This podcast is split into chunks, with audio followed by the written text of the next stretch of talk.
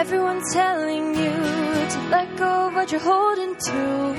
It's too late, too far, too small, it's too hard. Throwing water on that spark, living deep inside your heart. The oceans are freezing, things you're not seeing, but oh,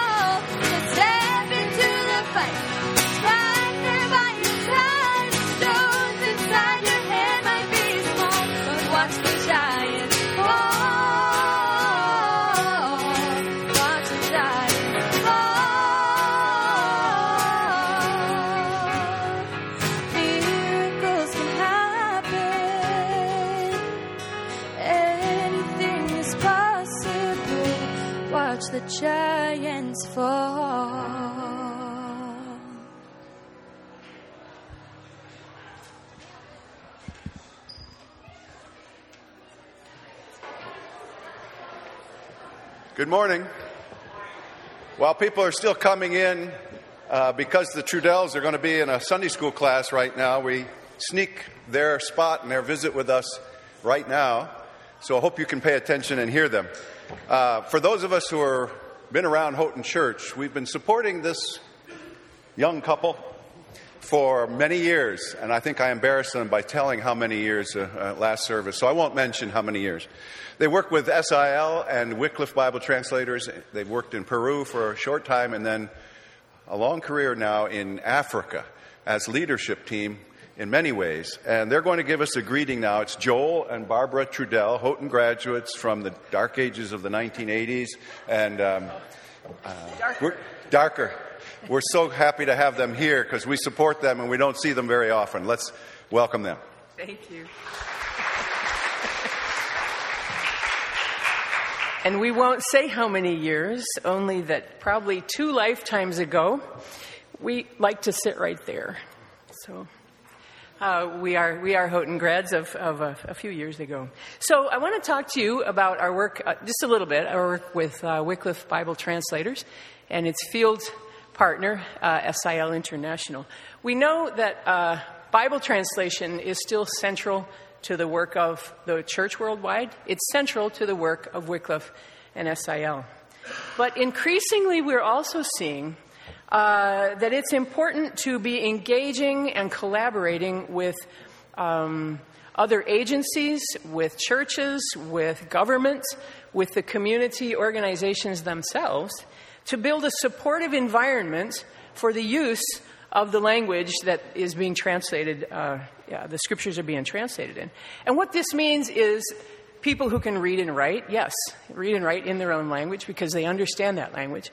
But also, it means um, policy and practice uh, in the churches and also in society that will allow these people to use their language for education, for spiritual growth, and for the strengthening of the church. And um, you're going to miss it because we're going down right now to talk about these things a little further at the Kaleidoscope Sunday School class. But uh, be happy to talk with you individually after, after church if you would so desire. You know, you don't just get out of bed one day and think, hmm, I think I'll go into Bible translation. It's, uh, it's a process. It's something that um, it helps to grow up in a church that uh, values Scripture, that values missions. Uh, for us, the process, um, the experience of, considering Bible translation happened in this church. We were members of uh, the Wesleyan Church here, and we went through that experience, and we got people to support us. They, they uh, prayed for us. They gave us a sense that this is part of what God was calling us to do. And so we really appreciate that because over the years you have continued to support us and continued to pray for us. And it means just as much now as it did back then. So thank you.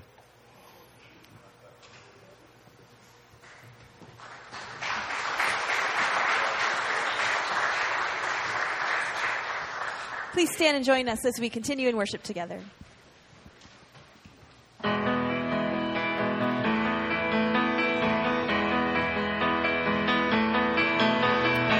Just like a tree that grows by the water. Let the strong winds blow, I will not move. just like a child secure in the love of a Father.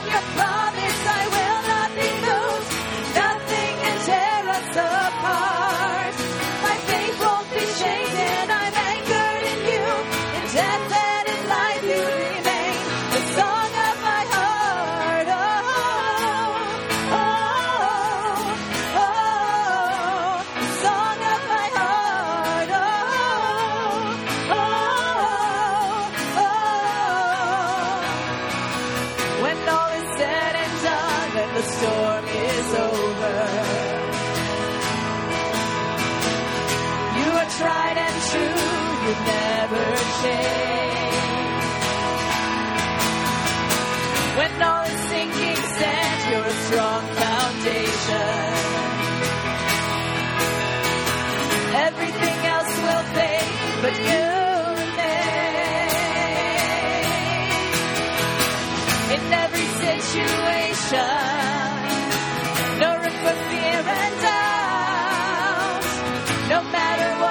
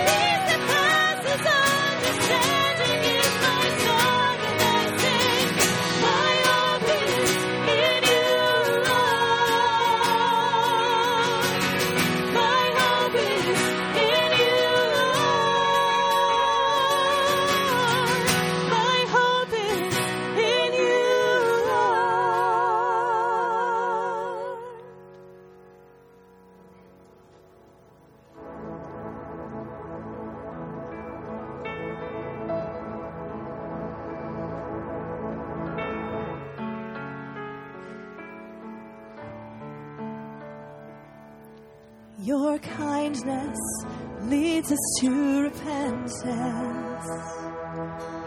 Your goodness draws us to your side. Your mercy calls us to be like you. Your favor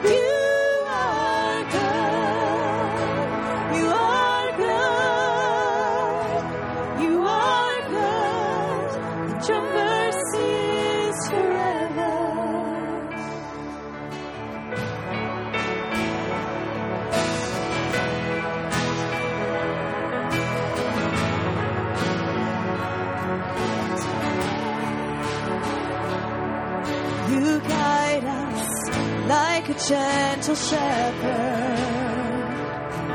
Through darkness, you will be our light.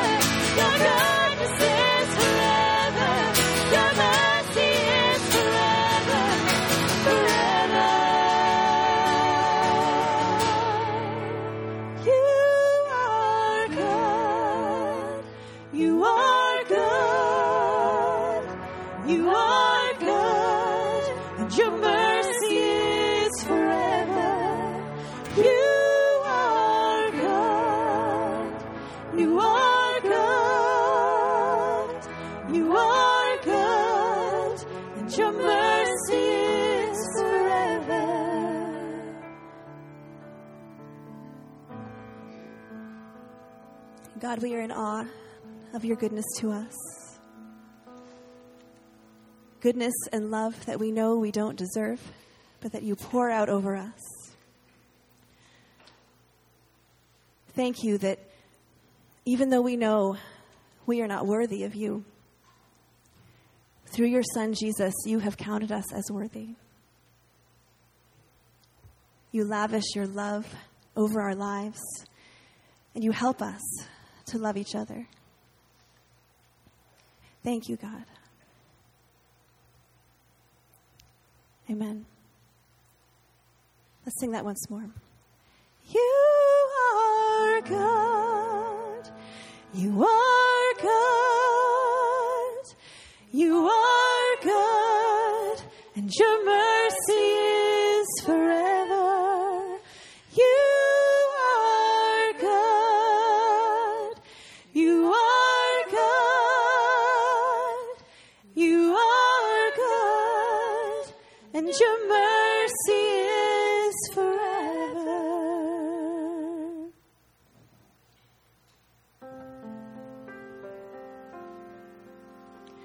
Communion with the living God is what I'm longing for. His presence is more priceless than all things. And at my broken heart, He stands knocking at the door. I let Him in and sing.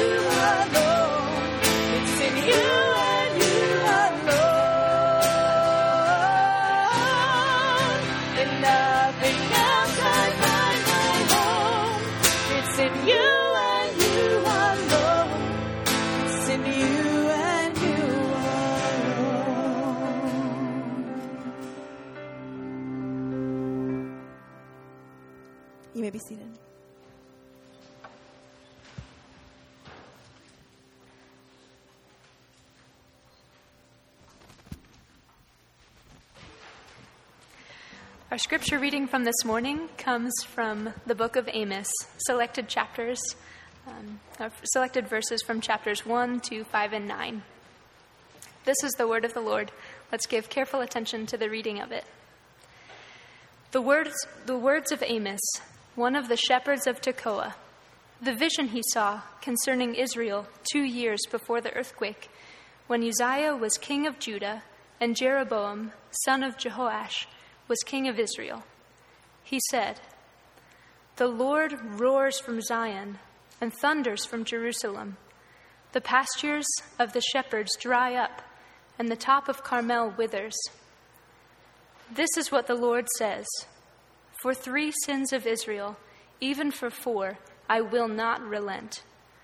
They sell the innocent for silver, and the needy for a pair of sandals.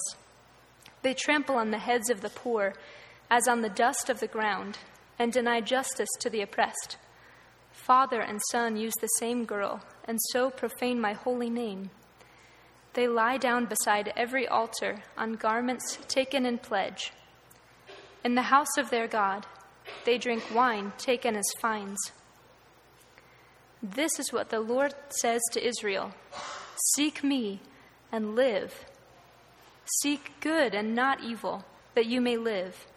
Then the Lord God Almighty will be with you, just as you say he is. Hate evil, love good, maintain justice in the courts. Perhaps the Lord God Almighty will have mercy on the remnant of Joseph. In that day, I will restore David's fallen shelter.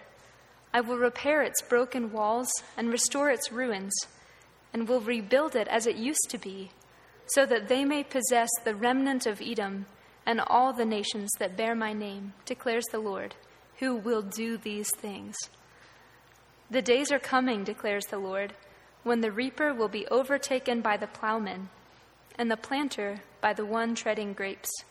New wine will drip from the mountains and flow from all the hills, and I will bring my people Israel back from exile. They will rebuild the ruined cities and live in them. They will plant vineyards and drink their wine. They will make gardens and eat their fruit. I will plant Israel in their own land, never again to be uprooted from the land I have given them, says the Lord your God. The word of the Lord.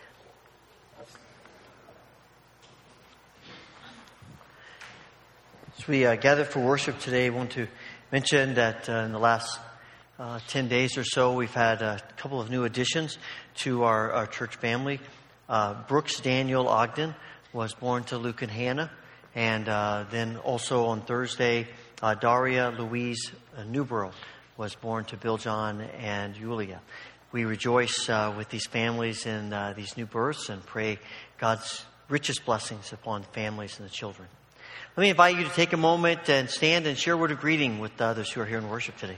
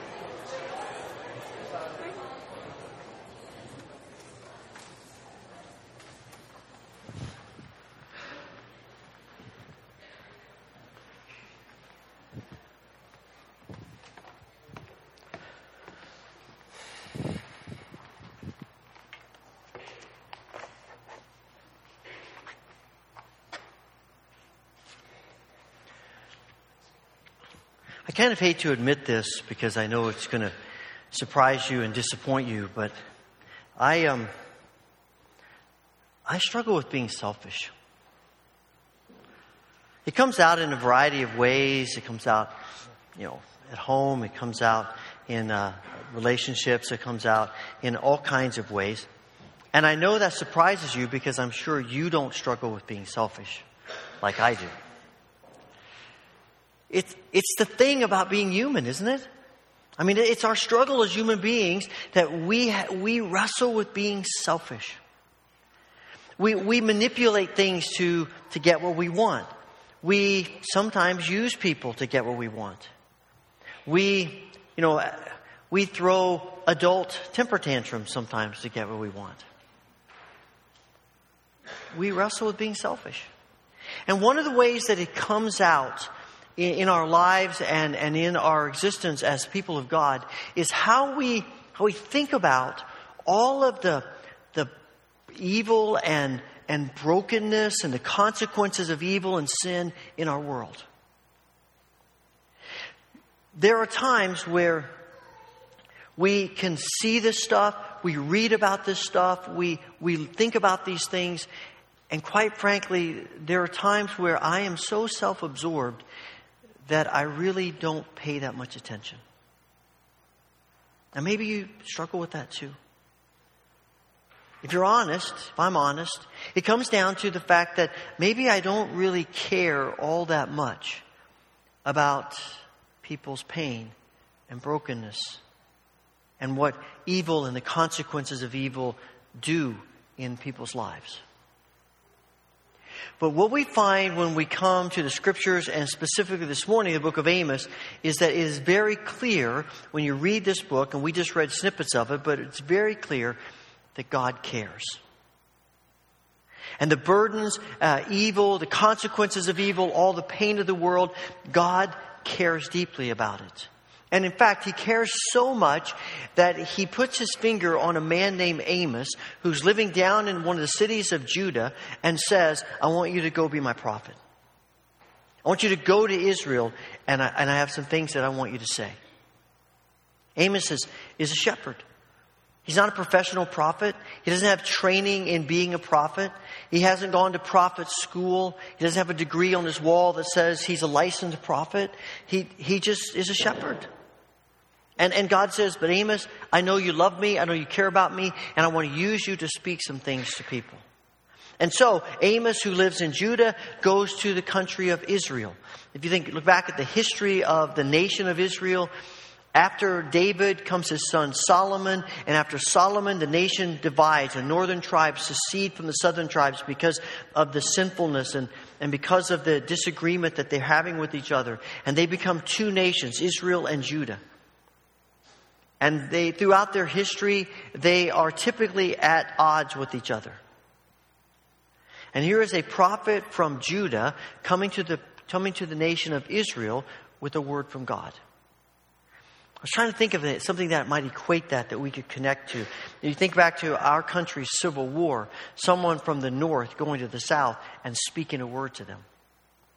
Or perhaps even now, um, a Republican coming to the Democratic National Convention and speaking a prophetic word to them, or a Democrat going to the Republican National Convention and speaking a word to them. It, it, it's sort of an oil and vinegar kind of thing. It, it, it doesn't, it doesn't, it's, it's not easy to do that. But here is Amos proclaiming the word of God. Now, Amos is smart because he begins his prophecy not talking to Israel, but talking to all the nations around Israel and God's judgment on them Edom, Moab, Ammon, Tyre, Sidon, Philistia, Syria, all of these nations around Israel. He is declaring God's judgment on them. Even on Judah, he has something to say, God's judgment. And all the while, you can hear the people of Israel saying, This is my kind of prophet. That's right. These people are terrible. They're bad. I'm, I'm glad God recognizes that. It's about time somebody spoke some judgment against these people. And then he turns it around and says, Now God has something to say to you, Israel. And the whole rest of the prophecy is, to, is about Israel. What's interesting is that you look at this, what, what he says to the nations around him, all the judgment is because they commit heinous crimes that, quite frankly, almost anyone would say that's bad. But to Israel, he holds them to a higher standard.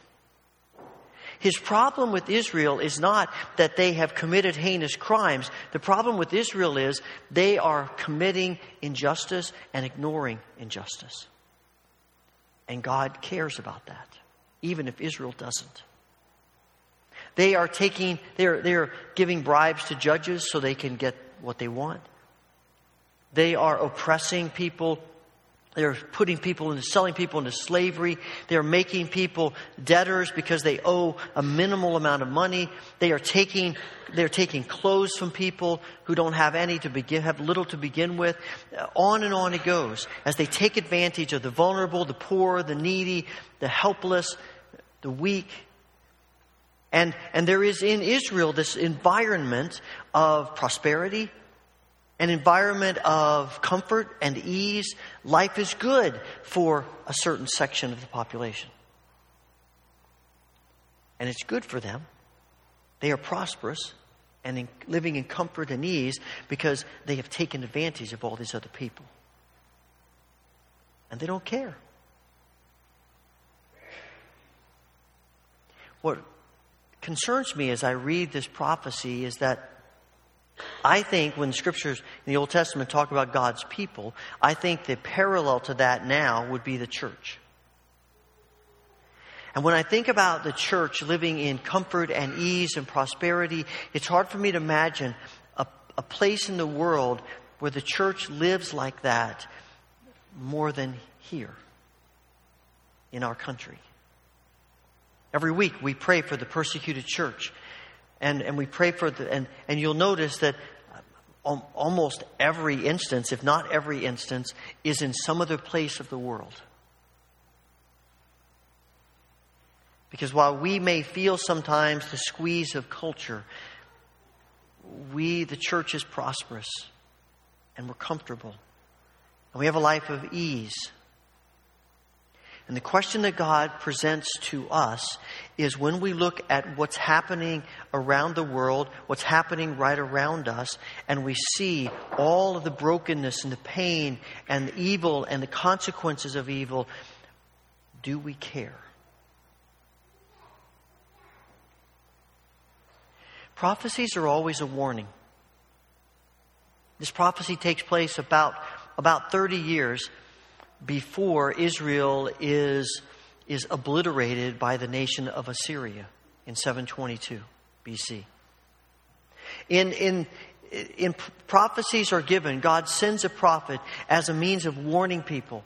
And these prophecies are given so the people will wake up and they will realize what they are doing or not doing and turn and change their ways. And this one is no different. But there aren't a lot of words in here about how they are to respond. Most of the prophecy is this is what you're doing and this is why what God's going to do about it. But when you get to chapter 5, uh, Amos says, The word of the Lord is, Seek me and live. Seek good, not evil, so that you may live. The Lord will be with you, just as He says He is. Hate evil, love good, maintain justice in the courts. And maybe the Lord will have mercy on you and he will relent of this judgment that he's warning you about. Seek God. That is the call. That's, the, that's what God is asking of his people to seek him. This, this idea of seeking God is, is seen throughout the scriptures. And in fact, when David is turning the reins of the kingdom over to his son Solomon, one of the things he says to him is, Make sure you seek God, and God will bless you. But if you reject God, you will face consequences of that. And the seeking God is really the hinge point. For Solomon, it's the hinge point for Israel, it's the hinge point for us.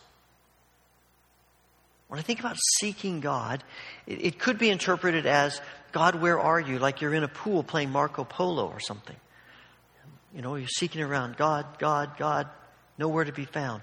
That's not what he's talking about. What he's talking about is this yearning, this desire in us to want God. Because we spend so much of our lives living so selfishly that, quite frankly, seldom would anyone think we want God. To seek God is like that moment when you realize you have lost something valuable piece of jewelry, that, um, that note from class that is sort of tells you everything you need to know and you can't find it. Even that file on your computer that you knew was there and now it's nowhere to be found. You thought where you saved it. And, and, and you do everything possible to find it. If you're looking on the computer, you're searching through every file you possibly can. You take it to someone and say, Look, I'll pay you to find that file. And you tear up your house and you, you think things out of every drawer and you're dro- pulling things out of the closet. You're looking for that piece of jewelry. You're looking for that wad of cash that you saw the other day and you hid it. Now you can't remember where you put it. You're looking under the bed. You're cleaning out the car. And in, under the car, you find all kinds of other things that you've stuffed under there, but you're not, you don't find what you want. Seeking God is living our lives like that. Yearning, wanting, doing everything possible because God is so important to us, so valuable to us. And this is the call on our lives. And it begins, this, this call of God begins with seeking God. In, a, in Scripture talks about, uses this word, our tradition uses this word it's really talking about holiness. It's because holiness is to be like Christ. It is to want to be like Christ. That desire of our hearts, that yearning for God. Holiness sometimes confuses us, frightens us. When I was growing up, we talked a lot about holiness, but my mind always connected it to rules to laws, to strictness and narrowness. And it, it, seemed to me that it was all about things like the kind of clothes you can wear or you can't wear, or the places you go or you don't go. But when you read the scripture, to be holy is to be like Jesus. And to be like Jesus means that we embrace love as the purest revelation of who God is. That all of our life is wrapped up in love. John Wesley said, if you want to, you want to know what I mean by, by holiness, it's summed up this way. Love the Lord your God with all your heart, soul, mind, and strength, and love your neighbor as yourself. Everything comes back to that. It's about embracing love. You, you see this in the prophets. Uh, there are scholars debate why the prophets are put together the way they are, these 12 minor prophets. Originally, they were all one scroll, and they were called the Twelve. But no one knows exactly why they're placed in the order they're placed in. They're not, they're not in chronological order. They're not in, in an order of the largest to the smallest or the smallest to the largest. But they're, they're placed in order and it seems random, but I don't think anything in Scripture is ever random. I think they're building on each other. I think they're connected to each other. And you see it here because the theme of Hosea is that God loves us so much, He pursues us everywhere, all the time, wherever we are, whatever we're doing. God will never stop pursuing us. And in Joel, in, this, in the midst of all these words about locusts and plagues and, and what God is going to bring as judgment, Joel says, he quotes God's self declaration to Moses in Exodus 34 I am compassionate and slow to anger and loving and merciful, and I relent from sending calamity. This is who God is. The Apostle John picks up this theme in his first letter. And he says, Dear friends, let us love one another because love comes from God. Everyone who loves has been born of God and knows God. And whoever does not love does not know God because God is love. And, and when to seek God, to want holiness, is to embrace love as the definition, the revelation of who God is. Everything about God flows out of His being that is love. And that's the call on us. And in the context of injustice and the things that Amos is talking about, and the, and the struggle of evil and the consequences of evil and sin in this world. To practice, to live holy love is to lament, is to lament the pain and the agony that people in this world live with, even when it doesn't have anything to do with us. I mean, I, we tend to get upset about things in the world, the brokenness and pain and evil. We tend to get upset about those things when it's somehow connected to us. But the kind of love that we see in Jesus is, goes beyond that. It is compassion and it's lamenting and, and yearning and feeling the pain and agony that people are experiencing, even when it doesn't have anything to do with us. Even when there's no connection to us. In chapter 7, Amos has a vision, two visions from God. And the first vision is about locusts, something God loves locusts. I don't know what that is, but he keeps coming back to locusts. But the locusts come, and he has this vision of the locusts coming and just destroying the land. And the next vision is fire, and this ball of fire comes and destroys Israel. And what is Amos's response in both times? He says, Oh Lord, please don't do this.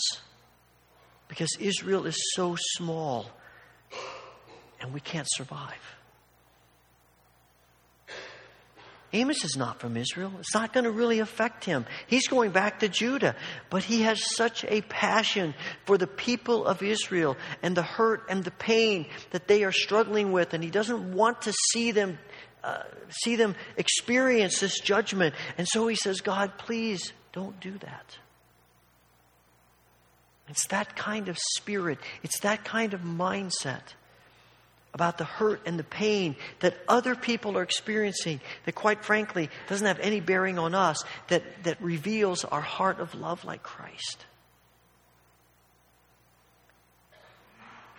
Last week we prayed for uh, in, our, in our prayer for the persecuted church we prayed for the christians in, um, in bangladesh and they've gone through a lot of opposition a lot of persecution a lot of difficulties there but the prayer request was for the for refugees who were fleeing Myanmar into Bangladesh, right where these Christians primarily live.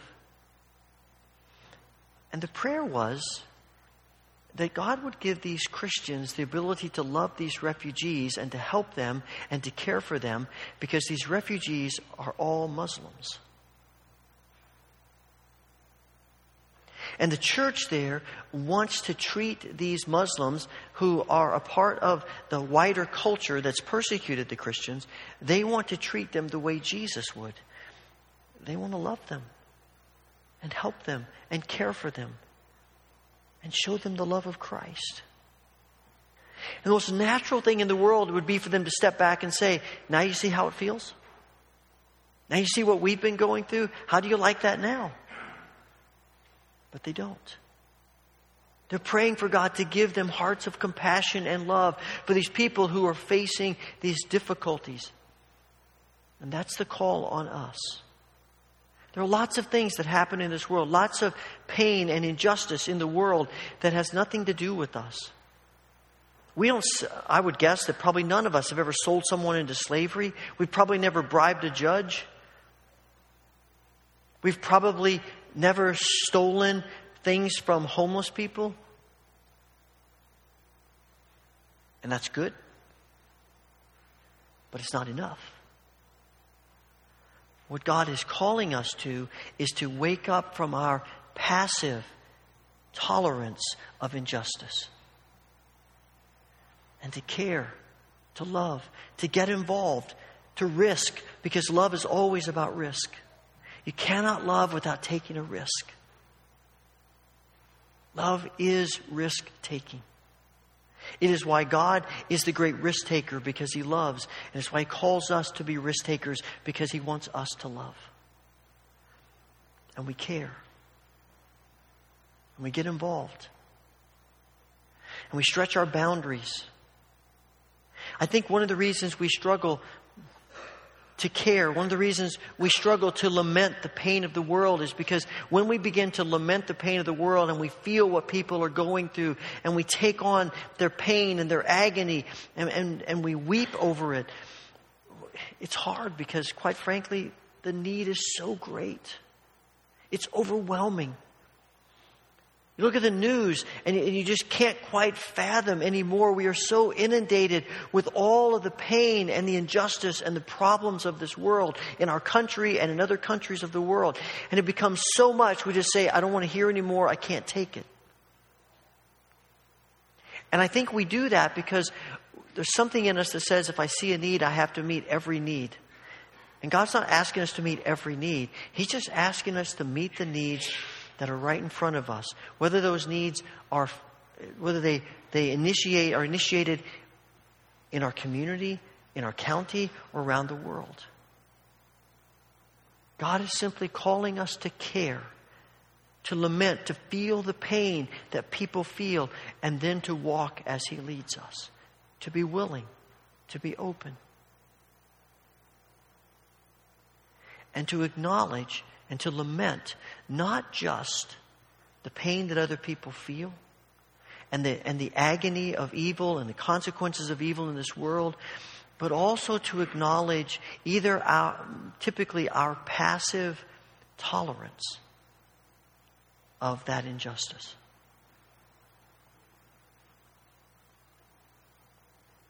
And to acknowledge that we have not cared that we have not participated, that we have not had the heart of Christ.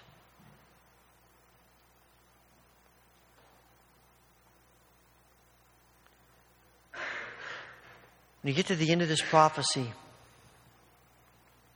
sort of this addendum on the end that all week I've been trying to figure out why that was there.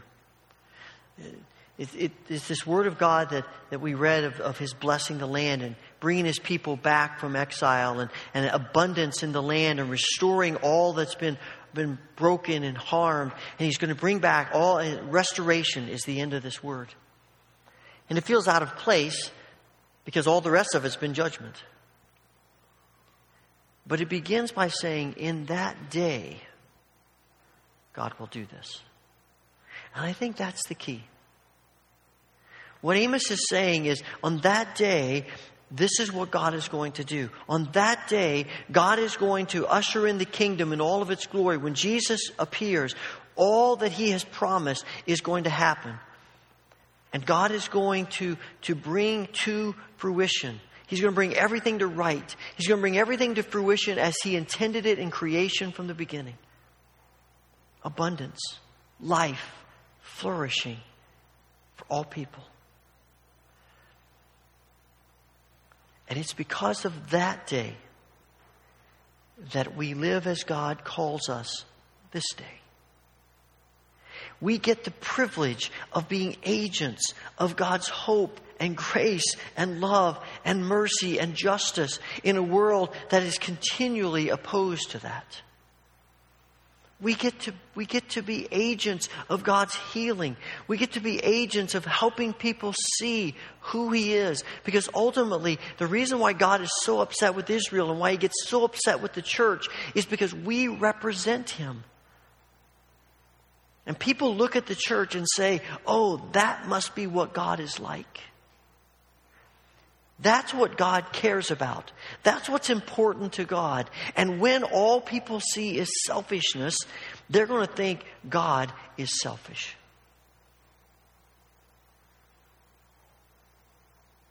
Why would they want to follow that God?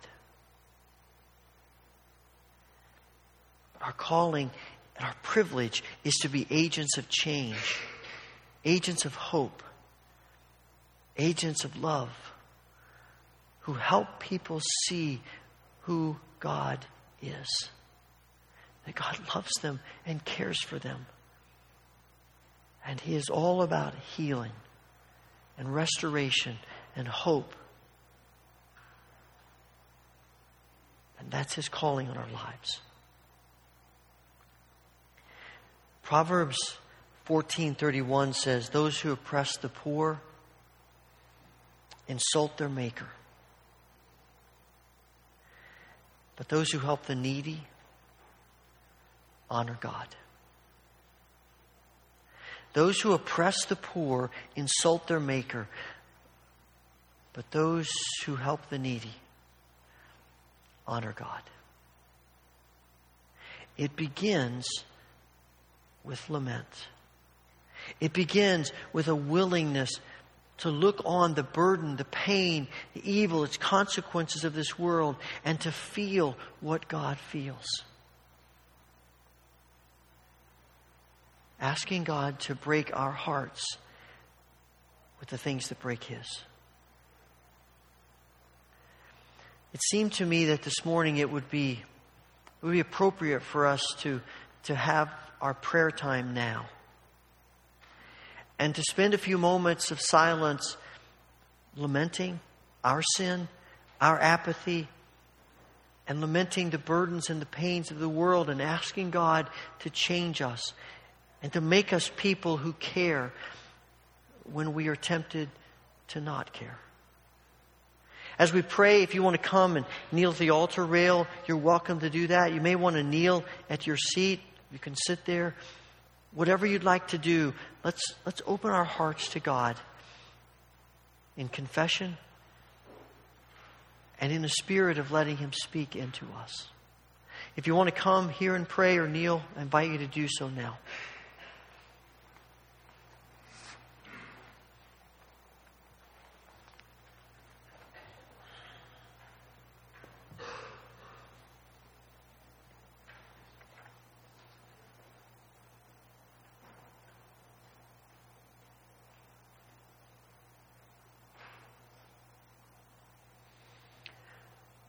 Father, hear our prayers of confession, of lament.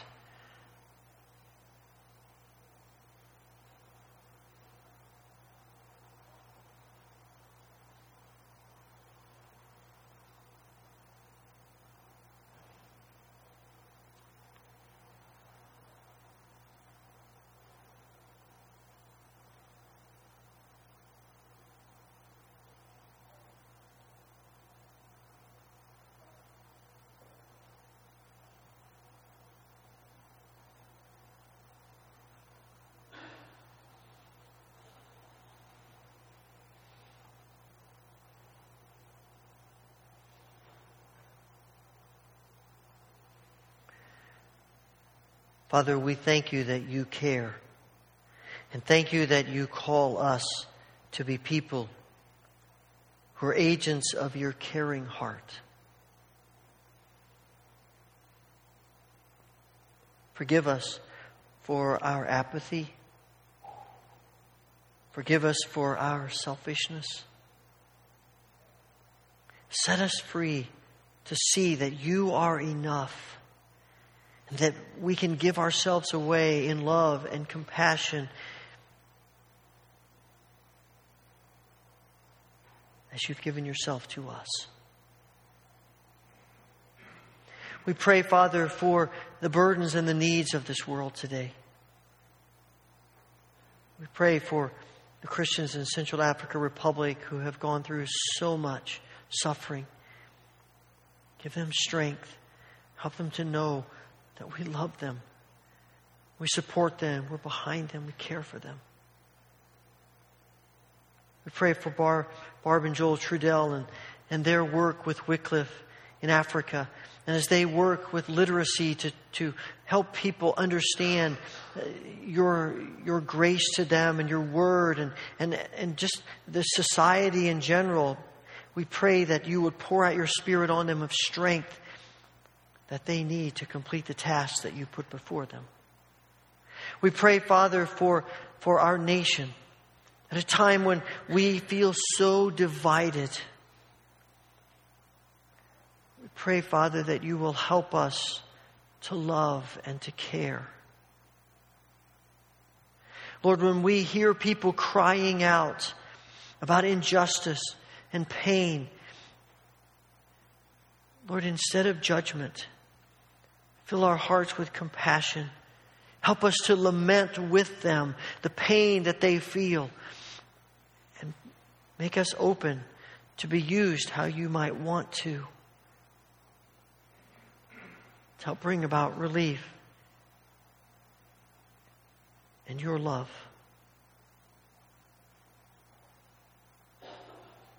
Father, we pray for the pain that comes to us in other ways through grief and through illness and sickness and our relational pain and, and just decisions about the future. We pray, Father, that you will give to us grace in all that we are and in all that we do, that we might continually live in openness to you through Christ. Father, we thank you for hearing our prayers. Thank you for this great privilege of being your agents of hope and healing, of love and justice. And we pray with Amos that, that justice will roll down like water, and righteousness like a never ending stream through your grace at work in your people. We pray this through Jesus, our Lord, our Savior, the one who gave himself for us. Amen.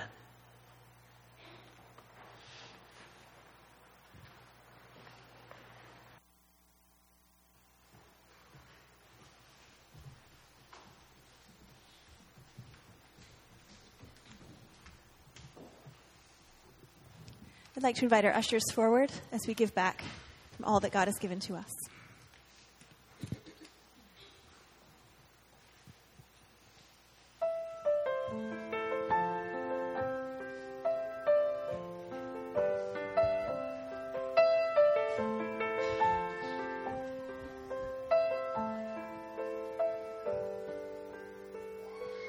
All I once held dear, built my life upon.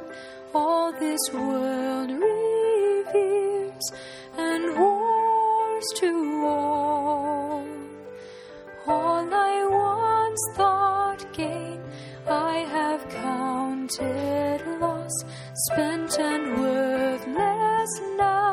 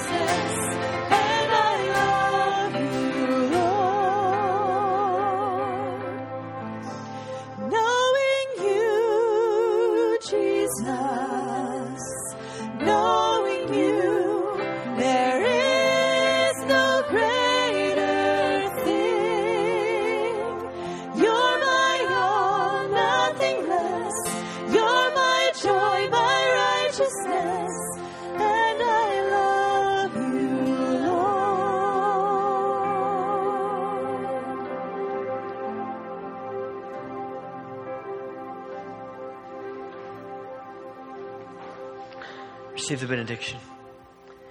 May the grace of the Lord Jesus Christ, the love of God, and the fellowship of the Holy Spirit be with you now and forevermore.